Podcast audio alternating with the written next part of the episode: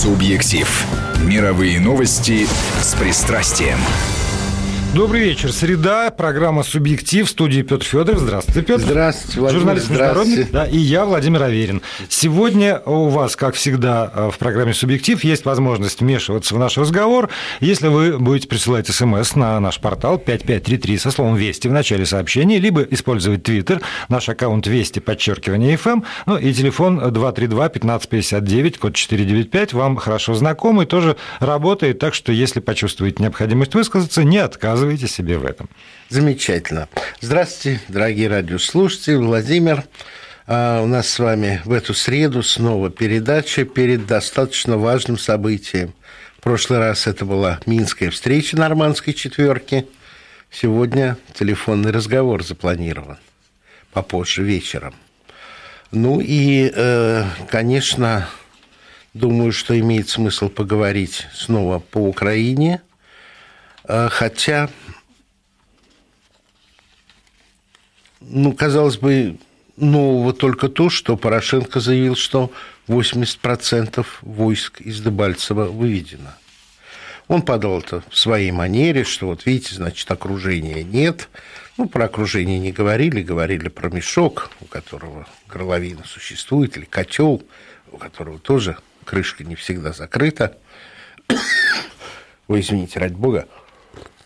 Но, и... Но тем не менее, тем не менее, что-то происходит. И это очень важный момент, потому что э, если этот, то, что, скажем, посол ЕС в России совсем недавно заявил, кому котел, а кому плацдарм. Вот если этот котел или плацдарм будет ликвидирован, то, разумеется, я абсолютно в этом уверен, и создание демилитаризованной зоны и контроль над ней будет в значительной степени упрощен. Ну и если иметь в виду вот это э, заявление, которое прозвучало э, в Нью-Йорке, что надежд на э, соблюдение перемирия уже не осталось из, из уст украинского представителя, то вот теперь опять, как выражается Ангела Меркель, Несколько... искра надежды, да. Искра надежды. Искра надежды да, да, да, теплится. Да, да, да. Вот. А, искра надежды теплится. И вы знаете, у меня есть и такие абсолютно личные а, впечатления, но они журналистские, поэтому я легко поделюсь. Я вчера поздно вечером был на одном из небольших каналов, который, в отличие от больших каналов, до сих пор транслируется на Украине. И хотя речь не касалась напрямую Украины, канал такой несколько опрокинутый в прошлое, и речь шла и о былом, и о думах, но звонили украинцы. И вот что любопытно, исключительно только были звонки украинцев. Я не знаю почему, может быть, просто они были настойчивее, чем э, российские зрители, но я понял, что людям хочется диалога. Очень может быть, что у российских зрителей и слушателей больше возможностей, куда, Для поз... другие куда каналы, позвонить. Другие да, радиостанции. А там... Может быть, в это время они смотрят другой, потому что это не очень развлекательный канал. Но для украинских зрителей это один из немногих каналов российских, и поэтому это один из немногих а, каналов общения. И вы знаете, вот это вот впечатление от разговора с украинскими зрителями в очень большой степени совпало с недавней публикацией Захара Прилепина. Не знаю, читали ли вы или нет, если нет, прочтите. И, уважаемые слушатели, прочтите. Слова писателя пересказать трудно, но там было очень много справедливого. Справедливого в том смысле, что волей и неволей по Фейсбуку, по другим источником информации а, вырисовался для многих некий карикатурный образ украинца. Кто не скачет, тот москаль, москаляку на геляку. Но это, конечно же, а, не просто упрощенный, а карикатурный образ, как на Украине существует карикатурный образ русского ватника, бесспорно, который вечно пьяный, расхристанный. Это так, но надо немножечко все-таки быть выше штампов и понять, что жизнь продолжается. Да, на востоке Украины гибнут люди, дети, ужасно, абсолютно. в Дебальцевском котле а, жители прячутся по подвалу, у них, у них нет ни пропитания, ничего. Это все так. Но э, тем не менее, есть большая Украина, есть Киев, есть другие города, люди продолжают влюбляться, они ходят в театр, новые постановки, пишутся книги. И жизнь не ограничивается только лишь войной, хотя не говорить о войне, конечно же, нельзя. Вот так и э, телефонные звонки в этот канал, они были очень разные. Э, позвонила женщина, не знаю, из Крыма она или нет, потому что она сказала, я из Крыма, но город не назвала. Так вот, когда человек звонит, он говорит, я из Москвы звоню. И стала говорить о том, что на самом деле все недовольны в Крыму, что все очень плохо, что очереди, что цены растут. А, это не совпадает с опросом, который германская социологическая служба по заказу Украины провела. И вы знаете эти результаты, когда свыше 80% счастливы тем, что они сейчас в России. А, кто-то не то чтобы сомневается, и 4% несчастных. Может это женщины из 4% Может. несчастных. Я Более ничего... того, мы, мы все прекрасно знаем, что как раз вот те люди, которые чувствуют себя недовольными, они гораздо интенсивнее обращаются. Совершенно верно, совершенно верно. В ответ я ей сказал, что вы знаете, я понимаю ваши чувства, спасибо, что вы сказали, что вам так тяжело, длинные очереди, рост цен, снижение э, жизненного уровня. Но, говорю, может быть, рано жалеть, потому что все, что происходит, происходит и из-за сухопутной блокады Крыма, происходит и из-за того, что рубль в половину обесценился по сравнению к мировым валютам, к доллару и евро. Но если гипотетически представить, что вы живете на территории Украины, то там вот в этом же понимании снизились еще больше и зарплаты, и пенсии, и социальные и расходы. Даже гривна гораздо больше степени. И вот в конце передачи падения, позвонил да. человек и очень агрессивно начал, кто позволил вам лгать про Украину, что у нас снизили зарплаты, пенсии и... Ну, я говорю, я не сказал, что снизили, я сказал, снизились, потому что гривна упала в четыре раза. Естественно, по сравнению с мировыми валютами, по сравнению с прежней покупательной способностью, конечно, все это снизилось в четыре раза. Но вот то, как люди сохраняют достоинство, кроме последнего звонка, он был немножко агрессивен, но тоже человек пытался защитить честь своей страны, он не то услышал, э, от человека, который на российском канале говорит. Но и, э, конечно, меня зацепила вот эта готовность Э, обидеться и скорость, с которой воспринимается то, что задевает его чувство национального достоинства. Поэтому вот мой сейчас вот разговор, он не информативный, он скорее проповедь, как проповедь звучит, но просто давайте шире смотреть, потому что в конце концов э, я вижу некоторую дельту между словами о том, это наши братья, и то, что нарисовалось в качестве образа нашего брата, которым, э, если это была бы правда, впору было бы стыдиться, а не гордиться. Но это не так.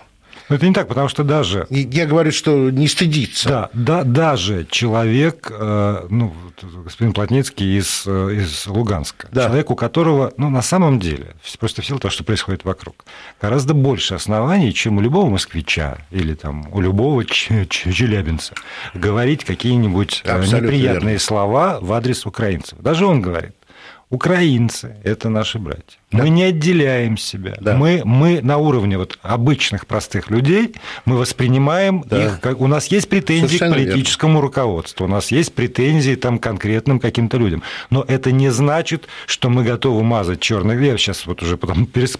отошел от, от текста, ну, да, но, ну, но да. по сути вот и про это. Мы не, не, мы не, не считаем нужным мазать черной краской всех подряд, кто живет на Украине. Совершенно верно. Вот мы с вами сегодня, собственно говоря, не отвлеклись от темы, потому что мне хотелось бы поговорить о том, что происходит внутри Украины, и поговорить очень спокойным языком. И э, не буду скрывать от вас, дорогие радиослушатели, хотели поговорить как раз о том, сколько иностранцев в руководстве Украины, в кабинете министров и э, в рядах советников. Потому что опять э, я видел комментарии, где об этом говорится с иронией, что на Украине откровенно введено внешнее управление. А давайте спросим как раз людей по этому поводу. Что, что они думают? Давайте. Вот, вот на этом уровне. У нас есть возможность голосовать э, в этом часе, и давайте использовать эту возможность. Э, есть два варианта ответа на вопрос. Означает ли означает, это? Да, означает ли то, что, ну вот я, я готов перечислить даже, а, иностранцы во властных структурах Украины. Это Александр Квиташвили, министр здравоохранения, это Айварас Абрамовичус, министр экономики, это Наталья Джареска, Ереська, там как, да, как кто хочет, так и называет, да. это министр финансов, это замминистра внутренних дел Эка Сгуладзе. Это Хотя зам... Порошенко был против иностранцев Министерстве внутренних да. дел. Это заместитель генерального прокурора Давид Сараквилидзе и глава Координационного совета реформ Михаил Саакашвили. Вот означает ли наличие этих людей во властных структурах, причем вот сам, самого высокого уровня Украины, уровня правительства Украины, что на Украине есть такое внешнее управление? Да, говорите вы, иностранец в, в кресле министра – это это свидетельство внешнего управления,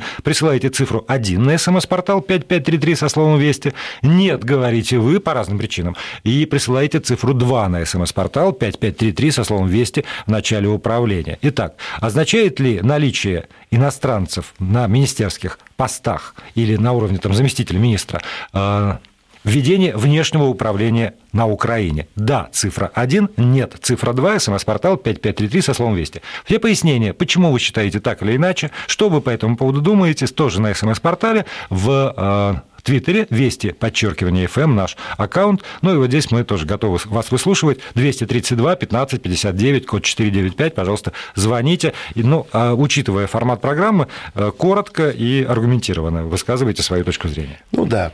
А, давайте поищем логику. Логику в этом решении а, доброжелательно поищем.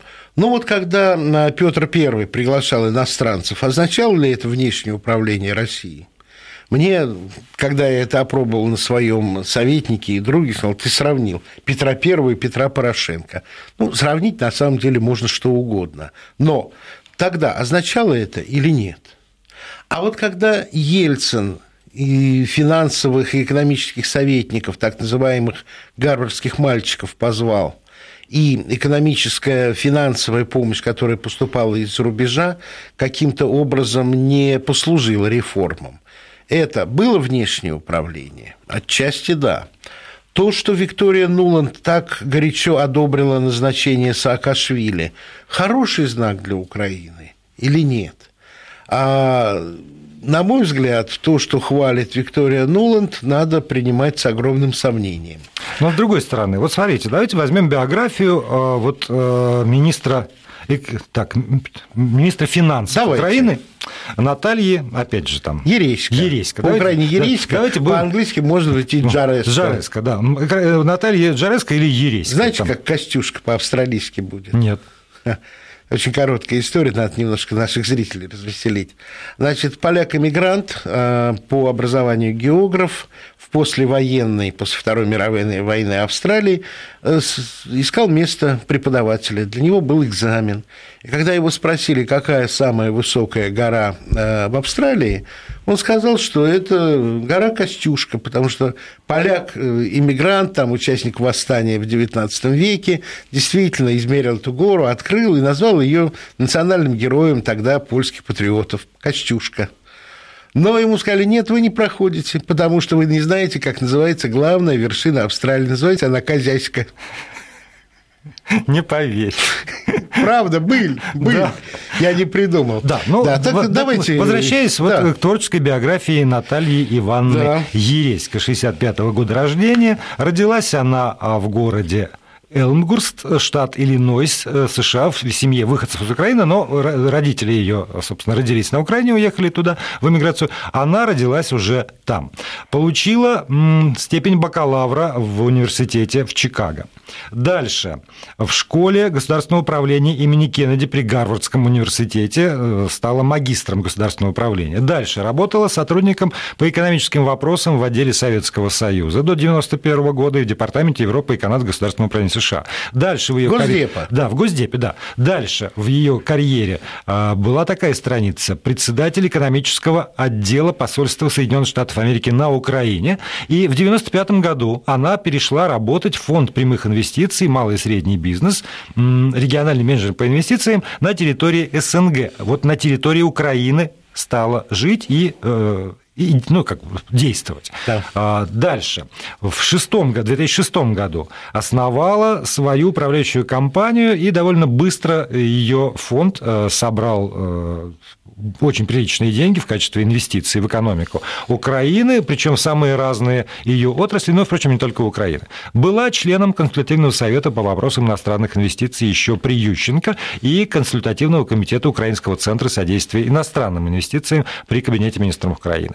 Вот. А потом уже, когда э, в декабре 2014 года стало формироваться правительство, и Андрей Садовый отказался от предложенного ему места и посоветовал Наталью Ересько. И вот он сказал, сказал, что она, хотя и родилась в США, но она 20 лет живет на Украине.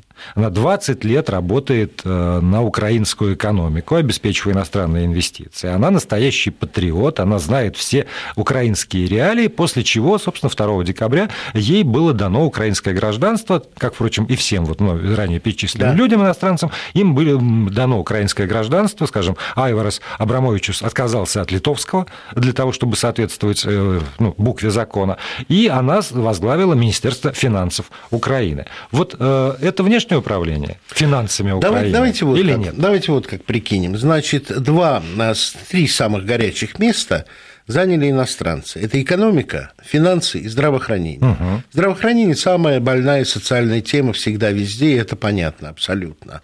И что касается Ерейска, то вы видите, украинский кандидат отказался. Вот такое впечатление, что а украинские политики и специалисты не хотели эти места занимать. Уж они слишком опасны. Расстрельная должность, что называется. Совершенно верно. Они, может быть, расстрельные а, по политическим соображениям, это политический расстрел.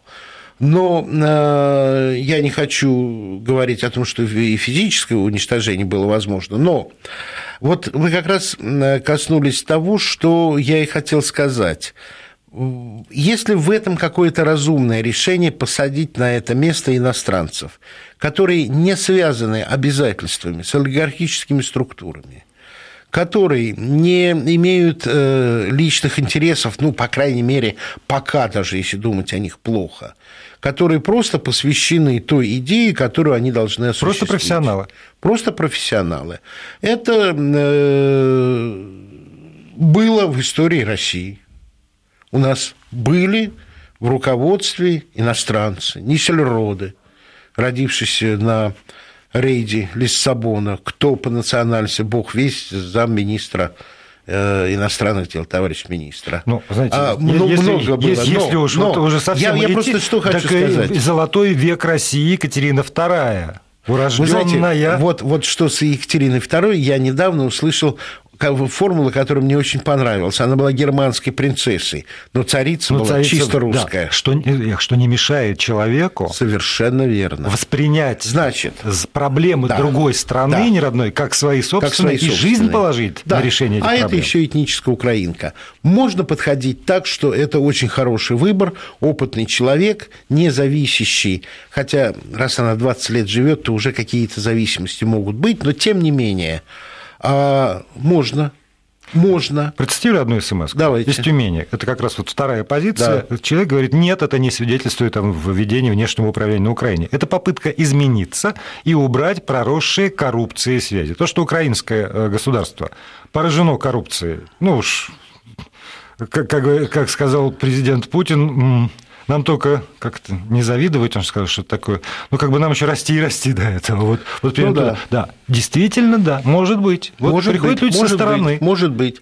Что касается э, Саакашвили, э, я не буду даже говорить о том, что он разыскиваемый в Тбилиси человек, не преступник, преступник только после суда, что был определенный конфликт непонимания, что задерживается э, несколько даже сказал, что не буду говорить, а сам говорю, не буду говорить об этом. А скажу только об одном. Ведь когда Саакашвили потерял свою позицию, и даже когда он еще ее занимал, что оппозиционная, но влиятельная Нина Бурджанадзе говорила, да, он убил коррупцию на местах, но он выстроил государственно-коррупционную систему. И, собственно, за это, в частности, его Тбилиси и разыскивает. То есть коррупция не мелкая на местах, не гаишник, гаишник честный, не суды, не врачи. Вот это было выведено, и это уже немало. Но по утверждению Нины Бурджанадзе, ни один крупный проект, который проходил через правительство, не был без Честно. отката, не был без коррупции. И поэтому, по ее впечатлению, уровень коррупции, то есть уровень э, э, отщипа от госбюджета только вырос. Раньше платили граждане из своих средств, а теперь коррупция достигла уровня государственности. Это слова Нины Бурджанадзе, не мои. Ну, с другой стороны, не то чтобы достигла, а и на уровне государственности было. Но ну, Может был, быть, это но... стало гораздо более заметно как раз на фоне того, что э, граждане перестали платить. Вы рен, знаете, я не буду гадать. Я сказал то, что сказал Нина Бурджанадзе, потому что в отношении Саакашвили определенные сомнения у меня есть. Не, и, тоже. и принесет, и принесет ли он Украине пользу или вред, я не знаю. Но тем не менее, вот э, то, что ну, в Грузии тем не менее, состоялись реформы, которые э, уничтожили коррупцию на местах, это верно. Это верно. И это уже немало. А что касается внешнего управления, слышал я и такие соображения, что, во-первых, а, зависимость от внешнего влияния остается. Что вот люди достаточно обоснованно рассказывали, как Ерейска а, управляла этими фондами, как она управляла американскими инвестициями, и э, определенные сомнения в прозрачности этих схем и определенные сомнения в эффективности этих схем высказывались. Более того, можно высказать сомнение, что, в общем, она и села на это место, согласилась для того, чтобы обеспечить сохранность американских, ну и иных иностранных инвестиций в экономику да. Э, Украины раз. И не только это. Как вы знаете, это парадоксально, пусть наши слушатели проверят, но а, декрет о приватизации газотранспортной сети Украины подписал Обама. Ну, да. Ну, да. А это что, это не внешнее управление? Ну, а несколько раньше же они были э, приватизированы с участием да. Да, да, американских да, э, да, детей высокопоставленных американских Совершенно верно. Да. Вот это, извините меня, все-таки элементы внешнего управления. А тогда Поэтому вопрос, тогда вопрос напрямую, напрямую а у меня ответа нет. Я просто хочу немножко, как всегда, посмотреть, что будет сделано.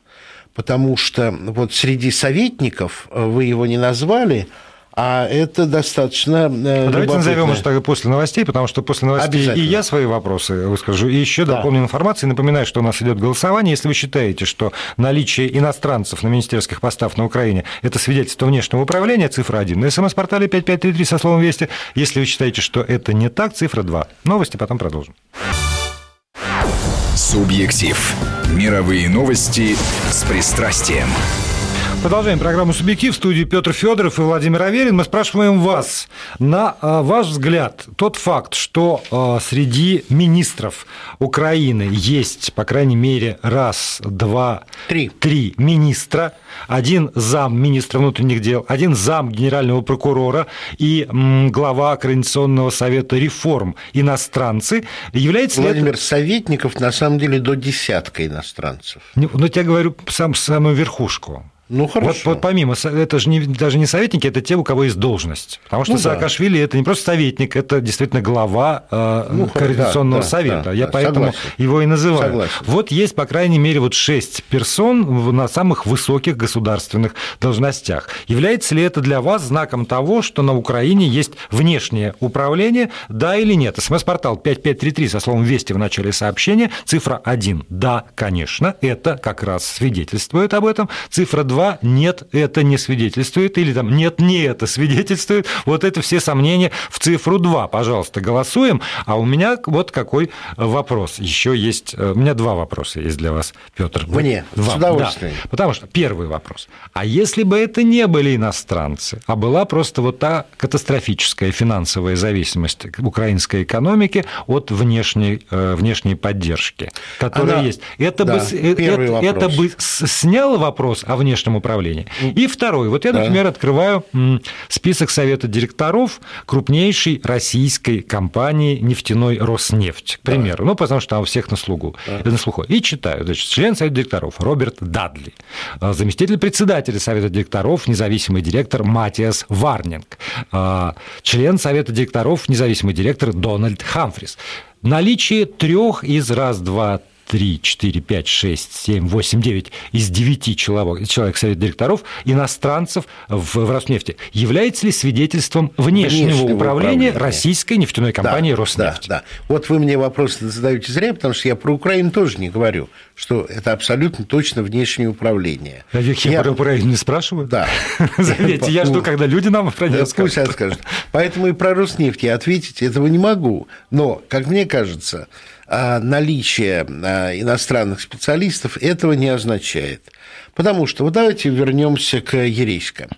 А почему ее назначили? Почему на нее определенные надежды? Потому что, как мне кажется, она может подготовить финансовые структуры Украины к приему иностранной помощи МВФ и Евросоюза. И обеспечить некоторую прозрачность. Совершенно верно. По Совершенно тем стандартам, верно. Чтобы, которые приняты там. Чтобы, да. чтобы не боялись давать, не думая, что разворуют все мгновенно. А дальше. Я хотел бы назвать советника, который, мне кажется, достаточно ключевым. Это э, как раз ее советник Ерейска. Это бывший министр финансов Э, Словакии Иван Миклыш, который, в общем, вытянул Словакию из очень черной дыры, потому что просто вот Мадлен Олбрайт во время ООНа Словакию иначе как черной дырой не называла. Я хочу напомнить еще о человеке, который Э, умер в Лондоне, Каха Бендукидзе, который тоже был да. советником, и на него тоже возлагались надежды. И, э, если кто читал э, там характеристики Кахи Бендукидзе, которые он раздавал украинской экономике... Я только что это хотел сказать, вот. потому что... На отмашь это Потому что в позиции этих двух очень разных людей с разной историей, один очень крупный предприниматель, а другой вот просто служащий специалист-экономист – а я имею в виду Словака, Ивана Миклыша, а есть очень общее. Времени нет. Надо реформы делать моментально. У Украины нет времени на раскачку. Если не сделать их сейчас, вот послание Кахи Бендукидзе, у вас, у вас нет времени, вы либо не понимаете, что вам ханает, вот его да. слова, я просто его цитирую, цитаты, цитаты, потому что это было достаточно грубо сказано, чтобы произвести шок. Времени действительно нет. И вот теперь давайте прикинем, что, что можно сделать в экономике страны в условиях, когда идет война. Вот сейчас ну да, потому что мы с вами я, я немножечко... Прошу, слова Кахи Бендукидзе можно говорить так, у вас нет времени на войну, вам надо экономикой заниматься, Совершенно иначе вам верно. хана. Совершенно верно. Совершенно верно. И вот теперь, знаете, как, э, как в школе я распечатал карту Луганской и Донецкой областей. А, и тот, кто не верит, может открыть в интернете, может э, потом посмотреть. Даже сейчас главные сферы экономики этих двух областей, не говоря уж об Украине, отделены друг от друга – где э, в этих двух областях главные металлургические заводы? В Мариуполе. Они отделены как от коксующихся углей, так от основного производства коксующегося уже кокса и от э, месторождений железной руды. Прерваны технологические цепочки, сложившиеся. Что значит сложившиеся? В Советском Союзе это выстраивалось любовно, не жалея денег. Вся эта цепочка – руда, уголь, сталь, тяжелое машиностроение. Тяжелое машиностроение в э, этом месте, конечно, этот центр, это Краматорск. Но самые главные, конечно, три центра тяжелого машиностроения, которым нужна сталь, это Харьков, это Киевский и Днепропетровские центры тяжелого машиностроения. И вот как это реформировать без мира? Как это делать, не договариваясь с ополченцами о взаимоотношении? А, уже не ополченцами, а с руководством Донецкой и Луганской республик. С одной стороны, э, я считаю, что экономика важнее границ, важнее всего, потому что а зачем а, неполноценным территориям, а, это не Донецкая область, не Луганская область, это ДНР и ЛНР, они значительно меньше, это где треть, где приближается к половине территории, собственно, областей. Им труда зачем?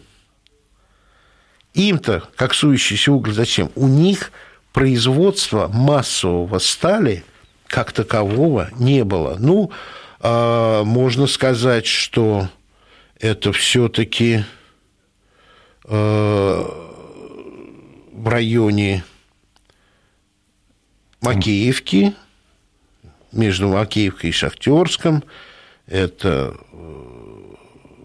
в районе Снежного. Это Я боюсь, что сейчас ближе. у меня не у наших слушателей под рукой нет карты, поэтому да, да, ну, да, можно, да. можно так подробно не Да, подробно не буду. Но факт тот, что экономика разделена.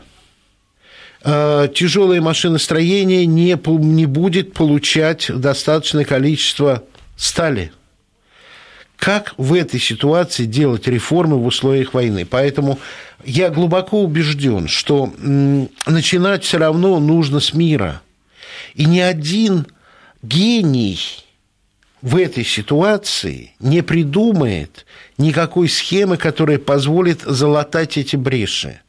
Хотя в официальной пропаганде, когда все начиналось, я имею в виду киевской, ну и в массовое сознание внедрялось, что э, Лугандон – это вот такая кличка угу. для Луганской и Донецкой областей, это дотационный обуза, это никому не нужно, но сама ожесточенность, с какой на Киев э, желал наложить свою руку власти на восставшие республики, говорит о том, что это не так, это действительно не так, потому что в этих областях, э, если я правильно помню, 14% населения Украины вместе с Киевом, с, с потерянным Крымом, это уже очень солидная часть населения. 20% э, выплат бюджет. А только лишь концерн Ахметова Рената выплачивал в бюджет налогов столько же денег, сколько из бюджета шло на поддержание Э, угледобывающей промышленности, шахт, потому что шахты устаревшие, угу. действительно очень большая обузов вот в, то, в, то, в то, в каком они состоянии. Но это лишь его налоги, это не все остальное. То есть это, это, это было сердце, жемчужина Экономики, индустриального да. э, механизма, индустриального организма России, э, ну, Украины, Украины, извините. Вот, ну, когда-то Донецкая, да, Шепетовка, да, это в России Сейчас вы Но вот иностранные промышленники строили. Иностранные промышленники ну, строили. Что, не, да, все, все, забыли. Давайте я прочитаю несколько Давайте. смс. А, например, из, из Екатеринбурга. То, что на Украине шесть иностранцев при должности, это можно считать маленькой моделью Советского Союза. Вот так вот пишет нам слушатель.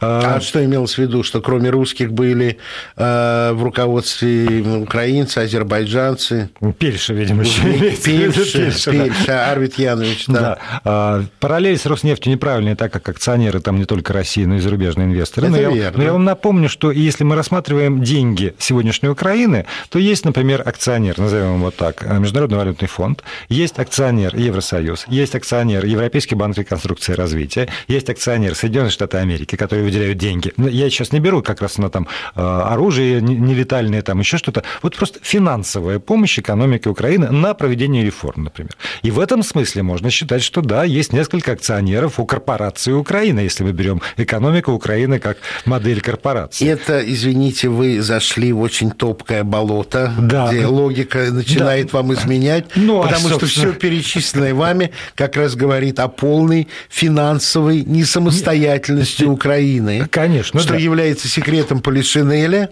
Это а... не секрет, и как раз вот... Нет, я... секрет Полишинеля это как да, раз не да, секрет. Да, да, вот поэтому я про него и говорю. И еще, например, Дмитрий из Москвы вопрошает, видимо, нас с вами.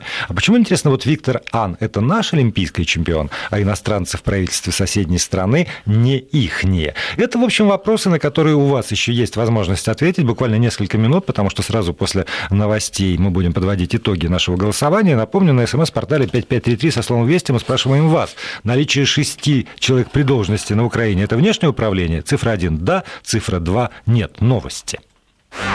Субъектив. Субъектив. Мировые новости с пристрастием. Петр Федоров и Владимир Аверин в студии. Мы говорим сегодня о ну, в общем, формально, да, о наличии иностранцев там в, в правительстве Мы с вами говорим Украины. о, о том, мы пытаемся приподнять завес над э, дымкой информационной войны и подумать о том, что происходит на Украине в сфере э, реформ, в сфере государственного устройства. Но, конечно же, вы совершенно правы, Владимир, наиболее яркая примета – это наличие иностранцев в правительстве, вот. которые сейчас, впрочем, уже граждане Украины. Да, да. И э, ну, бог с ними. Да. Как казус, голосование, заставило... голосование идет, э, комментарии есть на СМС-портале любопытные. Например, вот такие. Все, кто имеют хоть какие-то американские корни, они все резиденты ЦРУ. Ту же Еречку в молодости подготовили и внедрили, как и всех остальных, что мы в итоге получили. Это из Башкортостана. У меня вопрос тогда встречный к этому человеку, автору СМС, может быть, не только к нему. Не надо вопрос не надо. Володь, не надо. Не Я надо. просто приведу один пример. Когда против Петра, реформатора, жестокого реформатора, поднявшего Россию на дыбы, это все так, восстали стрельцы, патриотично настроенные в пользу царицы Софьи, которая обещала сохранять русскую идентичность и веру отцов, при этом не чуждое реформаторству. Тоже ее любимый человек был Василий Голицын, который был западник, э, и, в общем, на Западе, на Запад, собственно говоря, и скрылся. Так вот, когда стрельцы восстали против Петра, то бунт был подавлен решительными действиями шотландца Гордона. Это было внешнее управление России? Даже если и было внешнее управление Петровскими полками, это послужило на пользу России. Поэтому Нашли я... кого сравнивать. Подождите, я говорю о другом. Я говорю о другом. Я очень хочу убедить слушателей нашей программы, которых я уважаю, люблю и ценю. Мне очень, очень важно, что слушают нашу с вами программу в одну простую вещь. Давайте судить по делам. Не по формальным признакам. А не по формальным признакам. Давайте судить по делам. И вот главное дело искренних реформаторов а, украинского руководства для меня один сейчас самый главный индикатор. Они должны поддержать партию мира. Потому что в условиях войны реформы невозможны.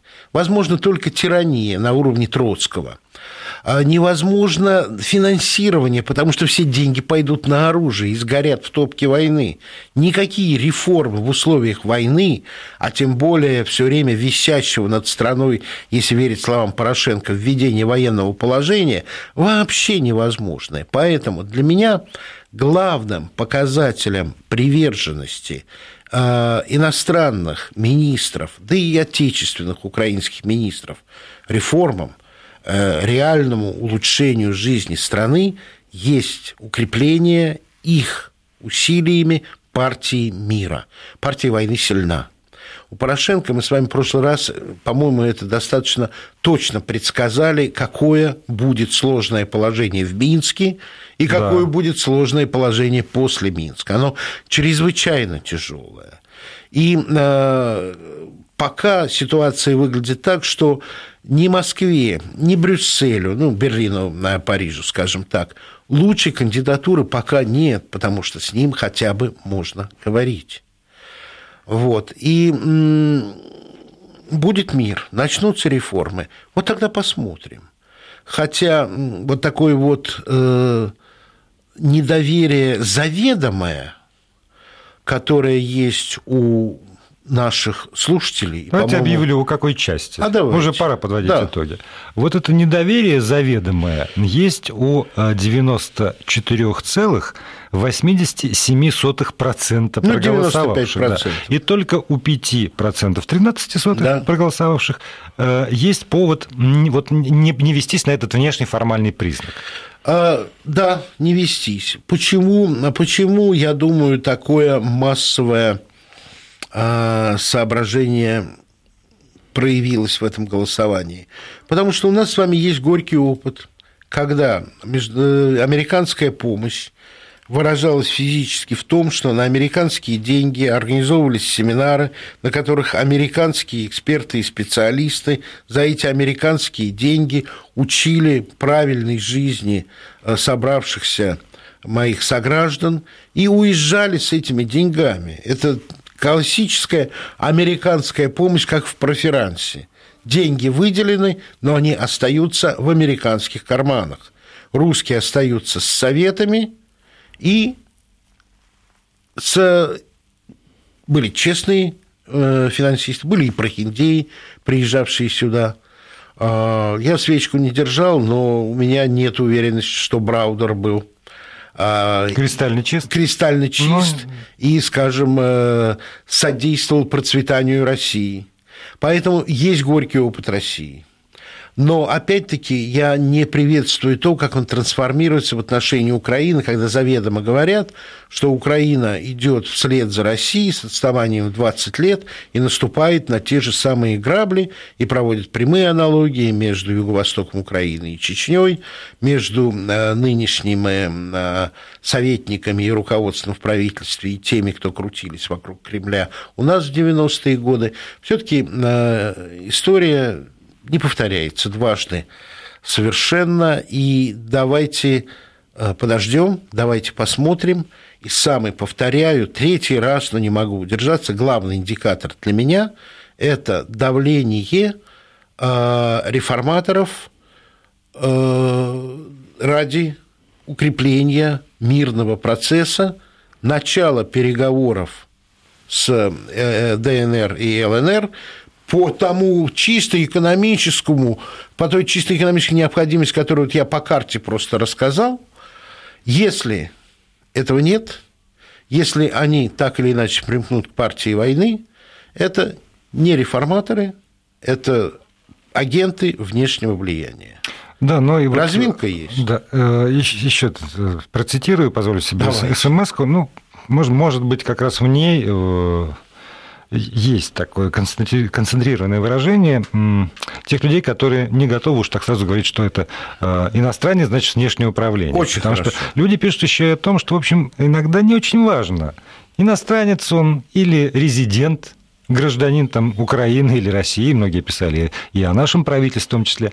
Главное все-таки это э, интересы, которые он реализует, опять же, в своей работе. И вот когда все равно реализуются интересы там, финансовой олигархии, то тогда не очень важно, был ли он до этого там, гражданином Литвы или Соединенных Штатов Да. Америки, а стал гражданином Украины, или Да. он до этого был Да. гражданином Украины. Но если Да. он работает вот только на это, Да. то тогда И знаете, вот я не заподозрил наши 95% готовности экстраполировать этот подход до, до максимума, но ведь тоже можно, тоже можно сказать, что если, если не этнически русский, то он русский интерес не соблюдает. И какого черта немец Греф и немец Миллер вообще руководят такими важными сферами жизни в России? да, а Ну, если, идиотизм. а если уж кого поскрести, так все равно татарин обнаружится. Вот, вот, мой дорогой, да. Вот это не, ну, как бы... Да. Как министром обороны может быть не этнически русский? А лучше не придумать. А у нас Сейчас- нашего сейчас Лаврова, сейчас которым все горди- задумаются, а А кто, у на- кто же он этнический. Все, давай, давайте прекращать, Петр, это Шойгу? дело. Ну, пусть поищут. Господи, А, не, не все же на блюдечке Да. с голубой А у каемочкой. Лаврова армянская кровь. Ну, вот все еще и Лаврову досталось. Спасибо Петру Федорову за Да. эту ценную информацию. Это была программа «Субъектив». Пока. Субъектив.